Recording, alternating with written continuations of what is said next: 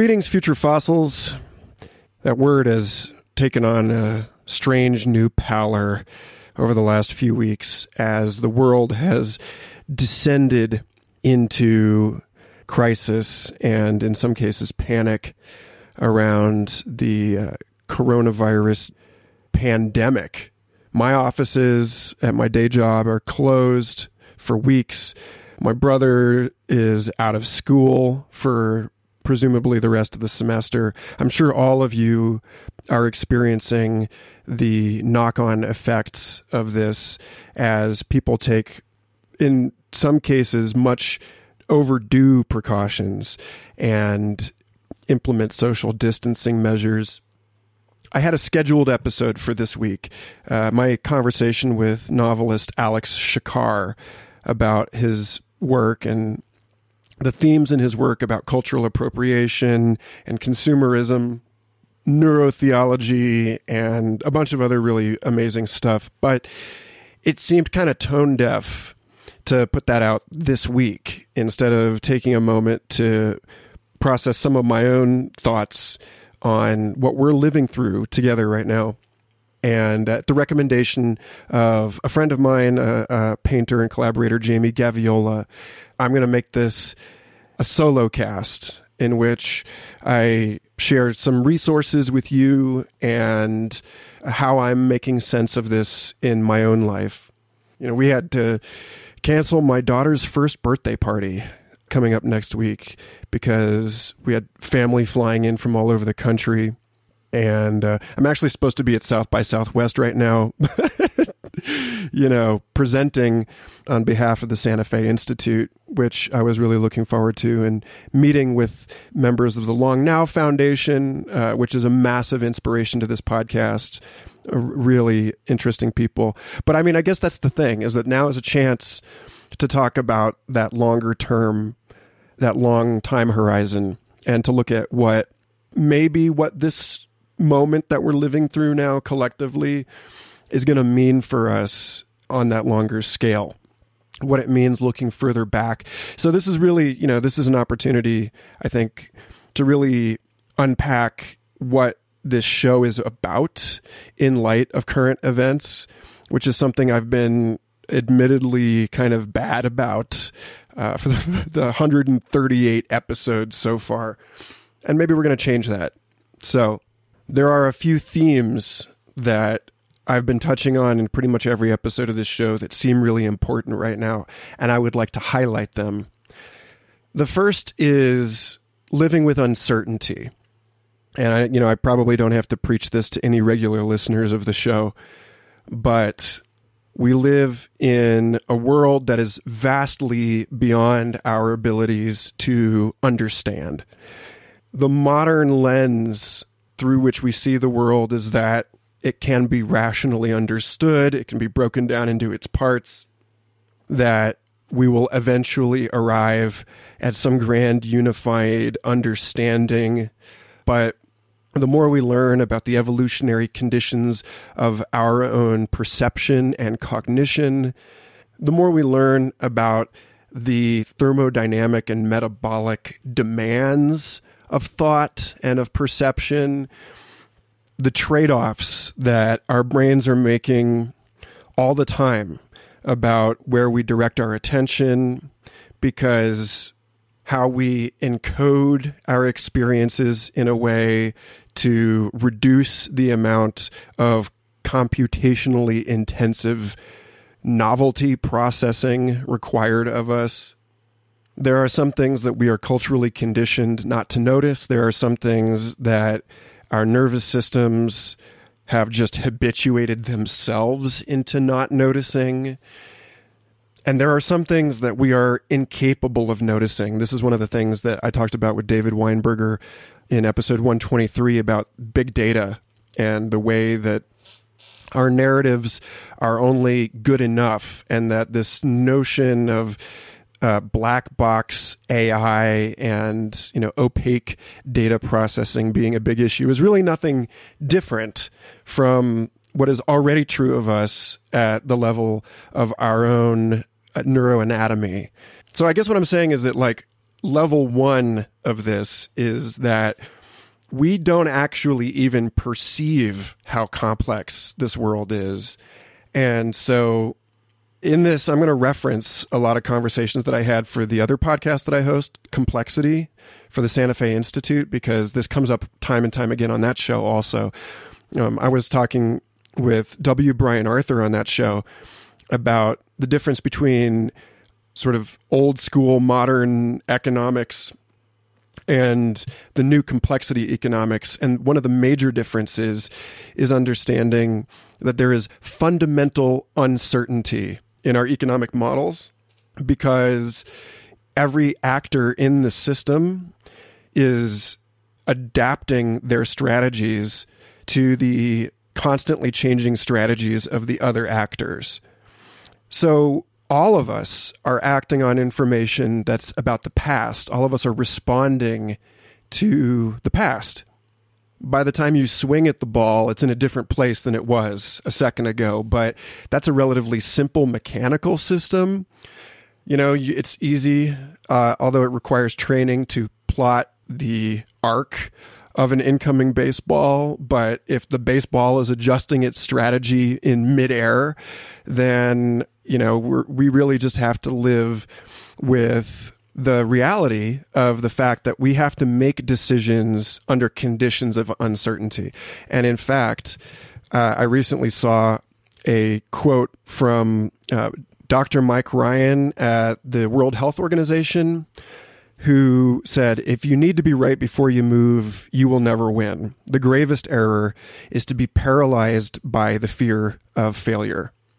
So, you know, world health experts are advising people to move quickly and decisively in their response. But, you know, one of the problems with fear is paralyzation. And one of the things that I've really attempted to do with this show in in general is to stress that there is never a perfect answer. I think when most people talk about acting on intuition, what they really mean is not having the time to properly verify all of the things that one knows that our bodies are noticing and processing things a lot more rapidly than we can consciously attend to and analyze them. And I, I really do believe that there is a sense in which intuition as a more comprehensive and embodied intelligence is, you know, a valid and important thing. At the same time, I want to stress that it is often difficult to tell the difference between a valid intuition and the voice of some anxiety or inferior impulse. And that, you know, at least in my own case, it took years to systematically A B test these things and learn the difference between some junior brain motif that just wants a candy bar and a deeper guidance that understands that if I take one action over another, though I may not understand the benefit immediately, that there will be a benefit in the bigger picture. So that's a good point to bring up the second major issue that I see here. Another thing we've talked about a lot on the show is the issue of authority in the information age and you know how much as was the case after the initial invention and spread of the printing press in Europe, the advent of the Thirty Years' War, the authority of the church as a central institution crumbled, and suddenly there was an epistemological and ontological contest for control over the reality narrative. And it's very obvious that that kind of thing is going on now on the one hand, I think it's good for some of these entrenched and central systems to loosen their grip on us as a species. But it is a time of extraordinary trial uh, because what comes next, the the better and more adaptive systems are not really in place yet. And that means dealing with a lot of turbulence and chaos. In mundane, everyday, practical terms, what that means is that we're, in some sense, lucky that we are not subject to the one correct story about what is happening on this planet right now. But it also means that we are vulnerable to a lot of misinformation. Like, if you think about this in terms of like geopolitical uh, dynamics and the way that removing a demagogue from power creates a vacuum into which tribal and gang warfare can run. And there are certainly historical cases where a tyrannical leader was in certain ways a better option, uh, a more secure and stable life condition for their subjects than the Game of Thrones insanity that takes place in their absence. And I think we can look at it very similarly in terms of the loss of modern progress narratives and the crumbling legitimacy of mainstream media and how this is a time when more of us are more empowered to do our own research and to arrive at a truth that would not merely be given to us by vested interests attempting to control the narrative.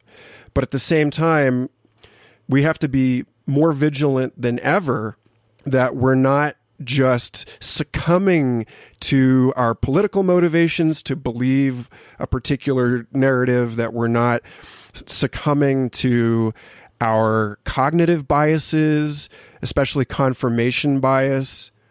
There's a kind of beautiful poetry in the way that the central dogmas of the modern world collapse in order to create the context in order to provide the opportunity for us to actually rise up to the occasion as critical thinkers, as the kind of rigorous minds that were enshrined by the philosophy of modernity.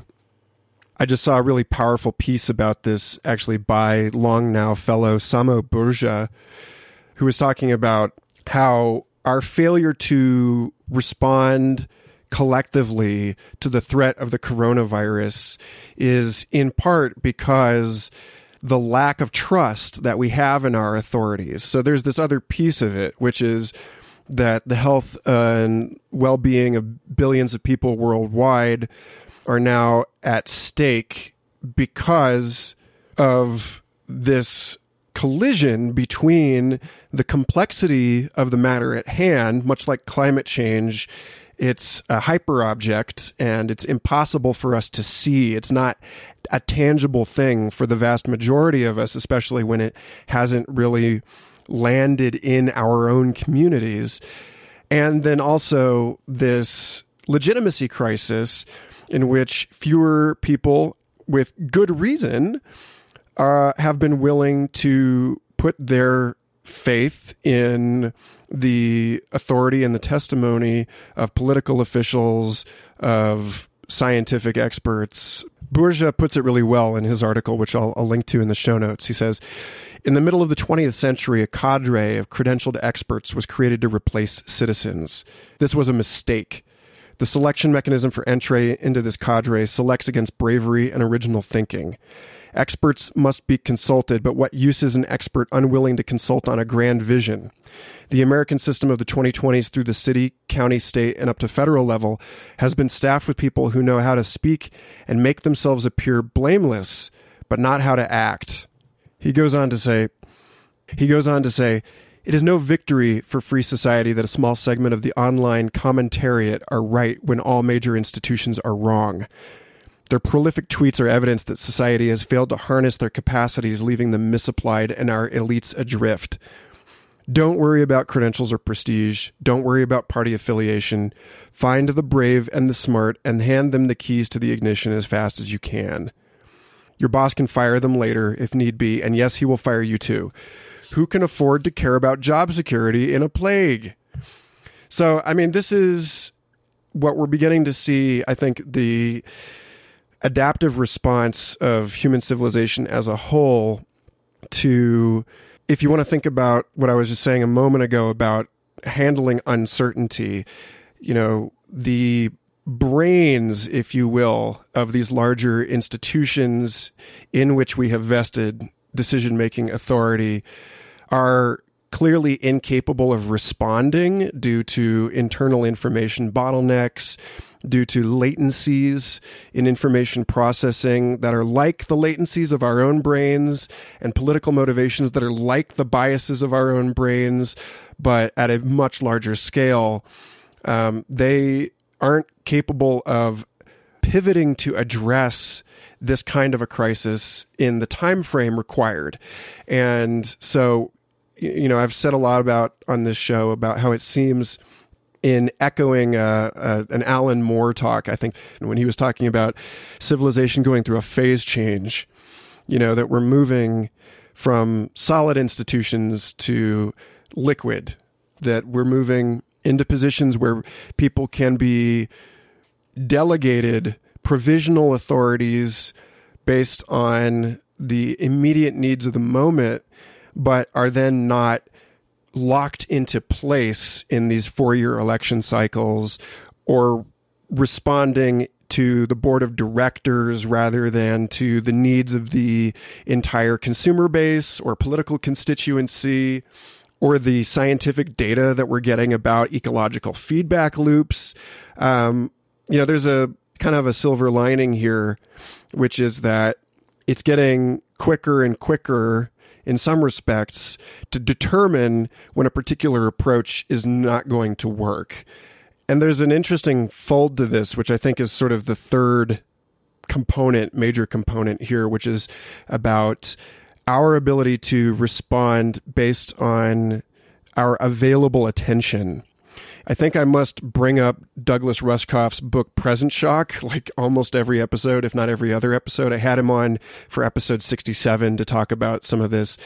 Again, to loop back on that first point about fundamental insecurity and network latency and, and our ability to respond to the world as it is rather than the world as it was last we looked, that we all suffer from the conditions of what he called present shock that you know you're always getting more email than you can read more more recommendations for music than you can listen to.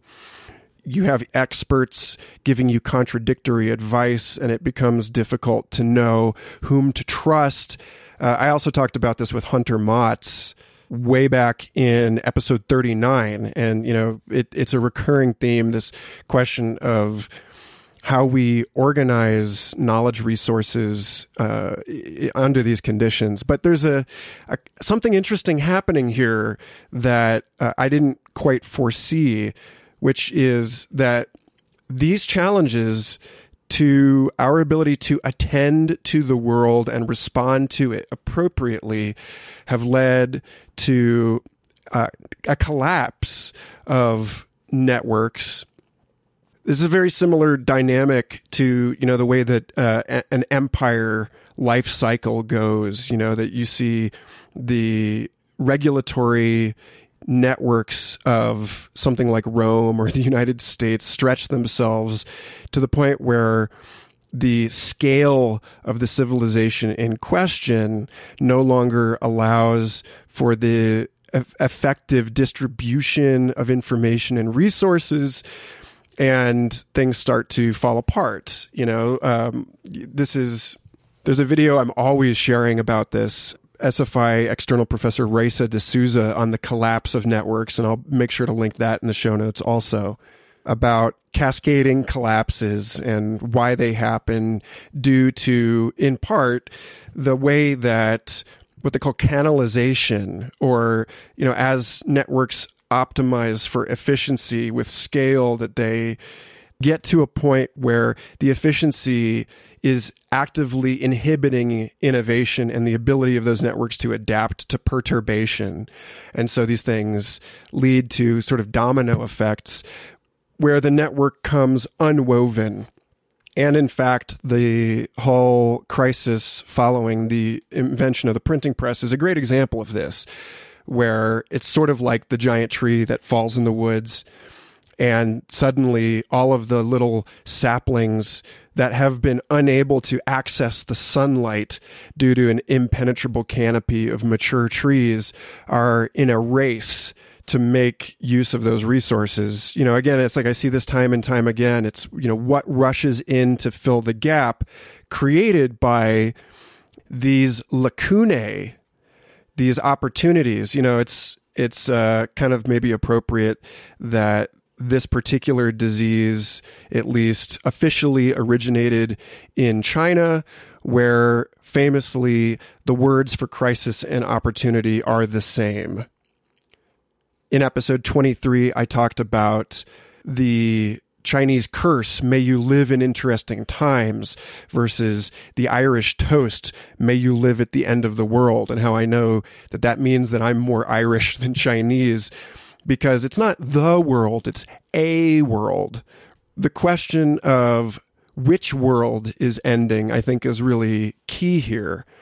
If it isn't obvious to everyone listening from the political will expressed in the United States and in other countries over the last five to 10 years, people are desperate in many cases for a change, that we realize that things can't continue as they are, that the retro romantic urge to respond to the complexity of our era with fundamentalism and nationalism and other regressive ideologies is, in some sense, a natural response to the reality of the situation, which is that global civilization is optimized for the wrong things.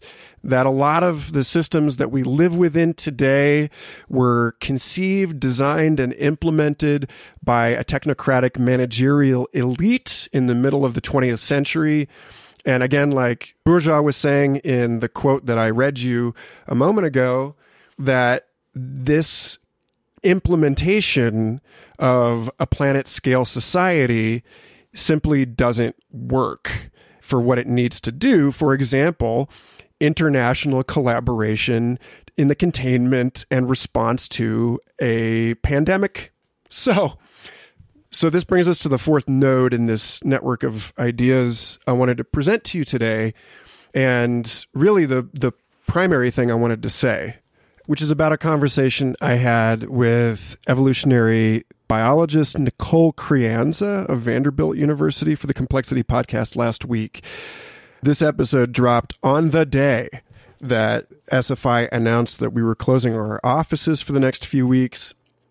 And the timing was surprisingly perfect because a big part of the conversation, which again I'll link in the show notes, was about the changes in cultural evolution that occur when two populations are separated or whether they're in infrequent communication or whether they're in frequent communication and how all of that depends on you know levels of the uh, uh environmental complexity and so on one of the key insights that came out of that conversation is linked to this related insight from population biology that I've been meditating on for years which is about how when everyone in a given population, uh, she gave an example of anthropologists who studied hunter gatherer communities by tracking them with GPS and how when everyone in the community is talking to everyone else,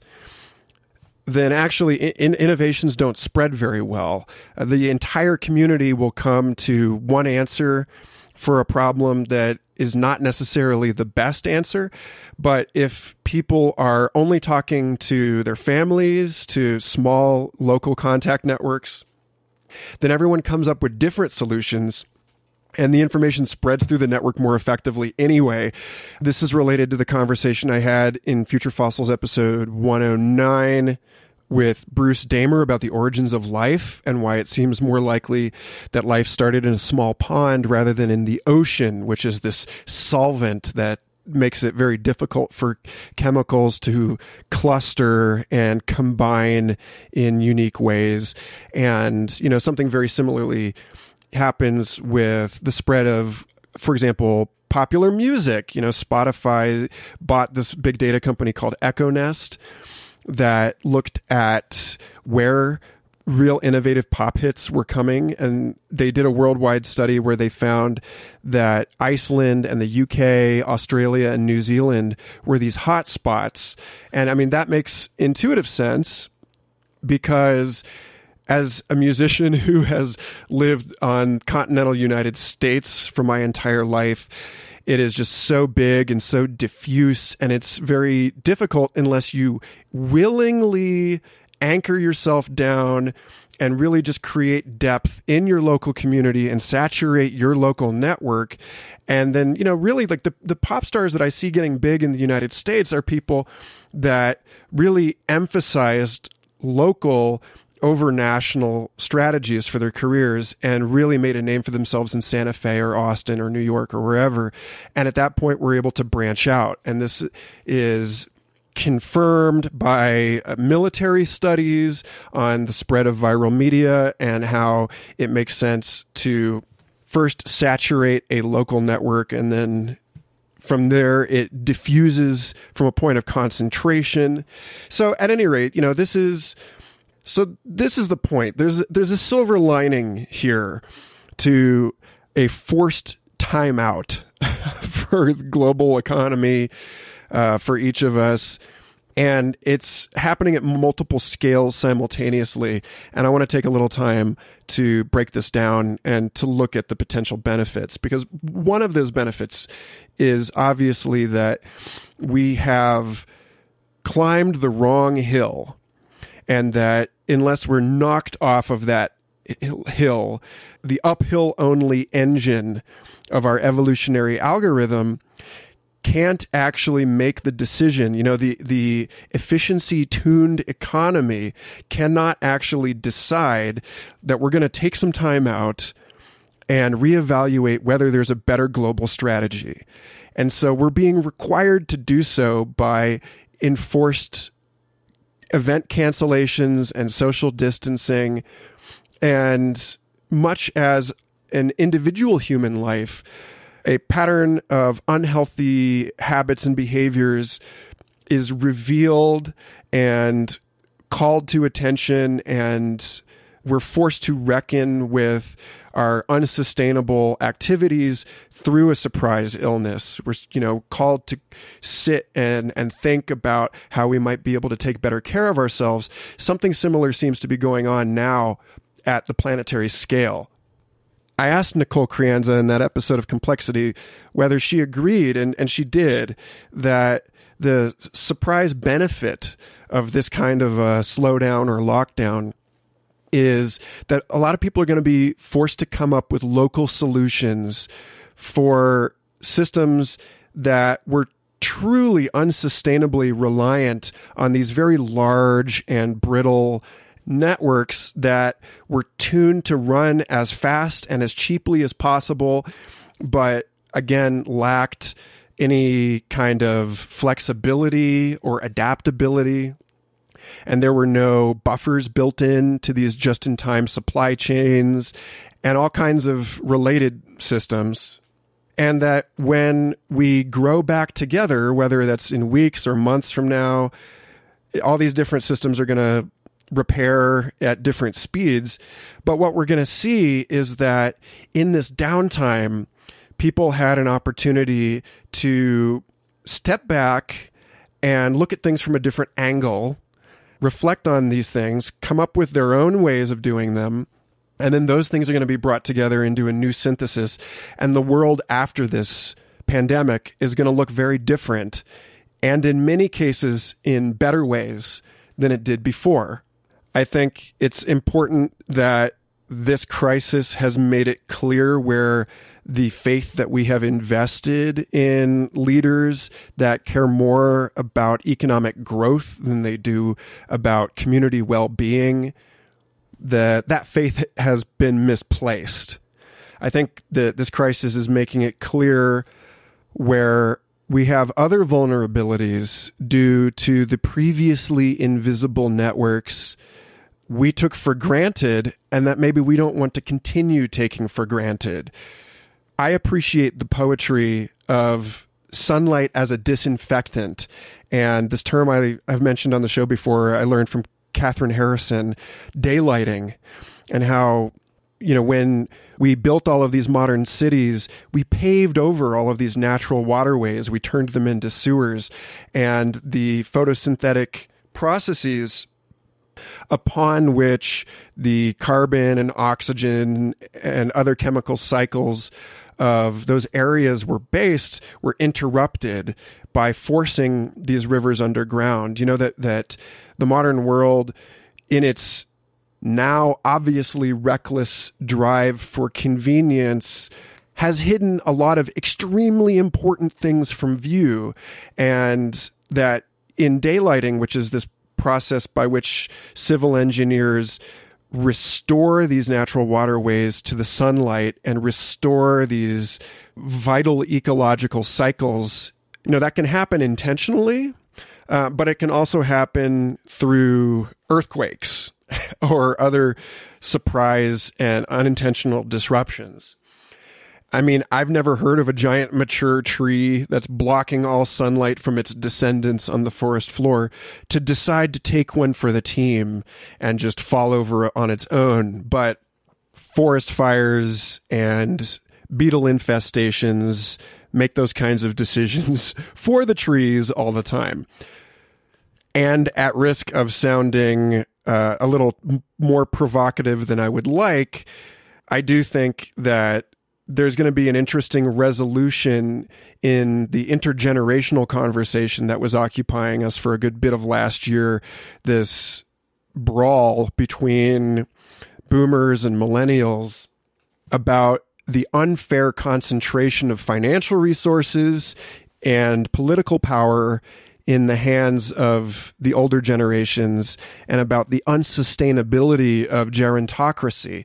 But I'll just leave that there. I think the real point to stress here is, as was noted in a recent Washington Post article by Jillian Brockell, I'll also link to in the show notes, that we wouldn't have a modern theory of gravity or of optics had not the Great Plague of London hit while Isaac Newton was a college student. That in 1665, when he was sent home by Cambridge to continue his studies and spent what he called a year of wonders, the Annus Mirabilis, at home, just playing around, tinkering with experiments, boring holes in his window shutters so that a small beam could come through. He could diffract into a prism, you know, observing apples falling out of the trees in his family orchard. It was his time home from college that led to modern physics as we understand it. I remember Charles Eisenstein saying a very similar thing about the 2008 financial crisis in his book, The Ascent of Humanity. And this loops back to the point about present shock and us not having the time to devote our attentions to an adequate response to the world as it is. That Eisenstein said, you know, a lot of people are getting laid off. A lot of people who have never had an opportunity to be bored, to wonder about who they are, what their purpose is, what they enjoy doing with their lives. These people are, in a very admittedly difficult, painful way, being given this profound opportunity that the conditions of their economic lives have never given them, which is the leisure of free time.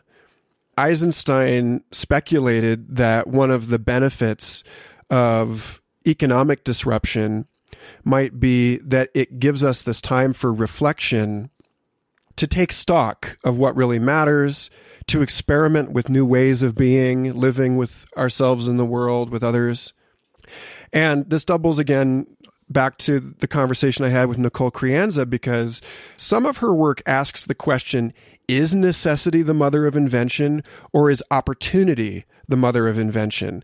I mean, we know that many, if not most, scientific advancements over the years were made by people because they had the free time to do so, because they were privileged and lived in luxury and were afforded the opportunity to allocate their mental resources to problems that had no immediate benefit in their solution. That blue sky thinking is really crucial to progress in any way we can sort of salvage the idea of progress in this time. Without boredom, there's no ingress for the imagination. I mean, it's obviously the case that necessity is the mother of invention, that we adapt in response. But I mean, really, if we're going to look at this in terms of evolutionary dynamics, mutations aren't happening in a kind of intelligent response as far as we can tell.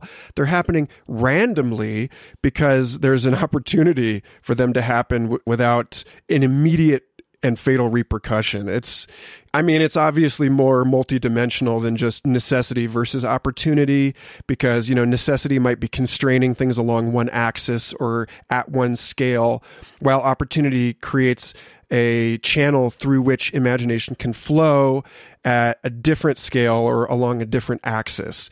But the point is, a lot of us have known for some time that things need to change, but haven't been able to do so, have been forced by the conditions of our lives to lock into this very rapid and kind of insane reactive cycle and here, paradoxically, amidst this planet scale crisis, we are given a chance to break out of this giant conversation, go off, huddle, contemplate, step out of the headlocked cubicle insanity and out on a walk in the sun, move our bodies, allow that movement to drive new ideas, new perspectives.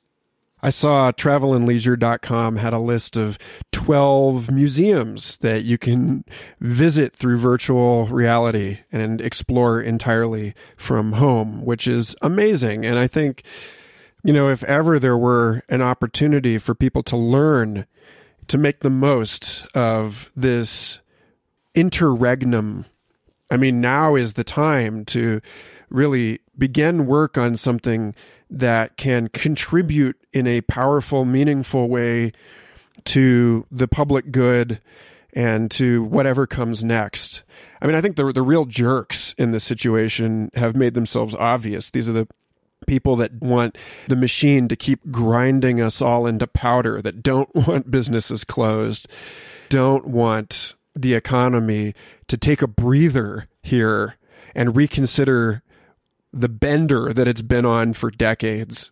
I mean, I guess really ultimately, I just wanted to tell everybody that I think that the best science available supports a way of making sense of this kind of a crisis that is ultimately empowering and that helps us see past this narrow emphasis on an emergency mindset, which admittedly is crucial. You know, we should not attempt to bypass the severity and the intensity of this situation. But at the same time, to see it in a larger context, to see it as a potential restoration of healthier dynamics at the level of the individual, the family, the community, the society, the planet, to see crisis as an opportunity, as a moment, a window, an invitation to innovate.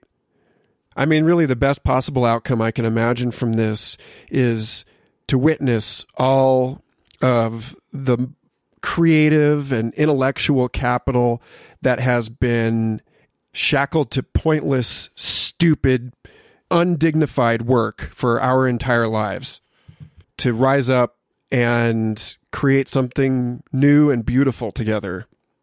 emergencies often elicit the best of our humanity.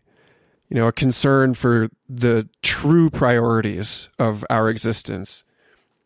These are moments when we are called to act on what really matters and to contribute to our communities and to the legacy that we pass on at a time when good ideas are unusually quick to spread. So that's my rant. With any luck, campus closure at SFI means I'll have more time to get into the production and publication of this podcast. And I know that I have some really interesting and timely conversations coming up recorded this week for both Future Fossils and for Complexity with epidemiologists and various deep thinkers and practitioners that are helping people make sense of these times. So I'll keep you posted about all of that. Everything I've talked about in this show, I've got the links in the show notes at uh, shows.acast slash future fossils, or you can just search for future fossils podcast. If you want to contribute to collective sense making about this, we'll be discussing everything that I talked about and probably a whole lot more in the Future Fossils Facebook group or on Twitter at Michael Garfield. You can reach me by email, futurefossilspodcast at gmail.com. It's a funny time to ask for support for the show, but if you feel like this is helping in any way, I hope you'll consider becoming a Patreon supporter. It would be a dream come true, basically, the work of over 15 years of my adult life to be able to support myself on my contributions to the commons, like this show, like the vast amount of volunteer work I put in to social media moderation and so on. So if you have the means, then uh, please head on over to patreon.com slash Michael Garfield and uh, sign up and then you'll get all sorts of exclusive and early access to a vast array of different projects. But of course, you know, no expectations there and really, you know, anyone sharing the show on social media or reviewing it in Apple Podcasts is also pretty helpful. And I thank you, everyone who's been doing that. I'm going to end things a little differently than I would ordinarily and play you out with a song that I've been working on at home when I have the time in the evenings after the baby goes to sleep. It seems appropriate for this episode. It's a song called Always Catching Up about how our efforts to make sense of the world always lag behind the world as it is, and how life's just like that. Languages grow at the rhythm of walking pace, and every idea you inhabit is seconds behind your original face. anyway, I hope you enjoy it. It's a draft. Right now, I'm updating the draft periodically on a private SoundCloud streaming link. So if you would like to join the listening party and uh, leave your feedback in the player as I prepare a final mix, that would be really helpful. And I'd appreciate it. And I'd love to hear from you. Thanks again and stay safe out there.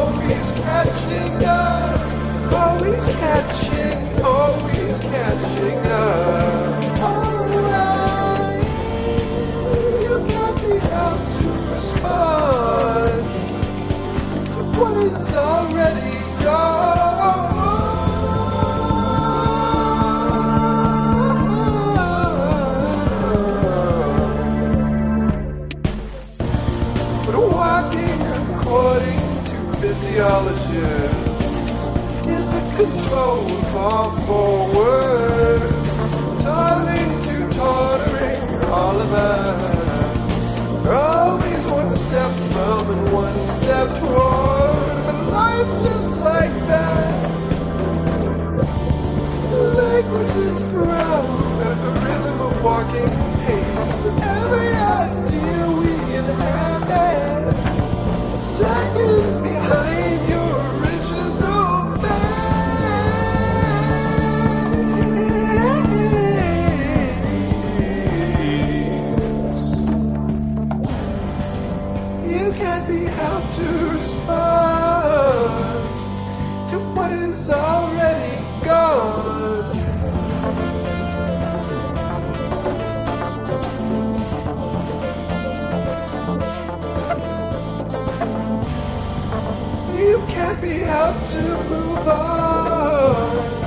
Pushing the river that started this song.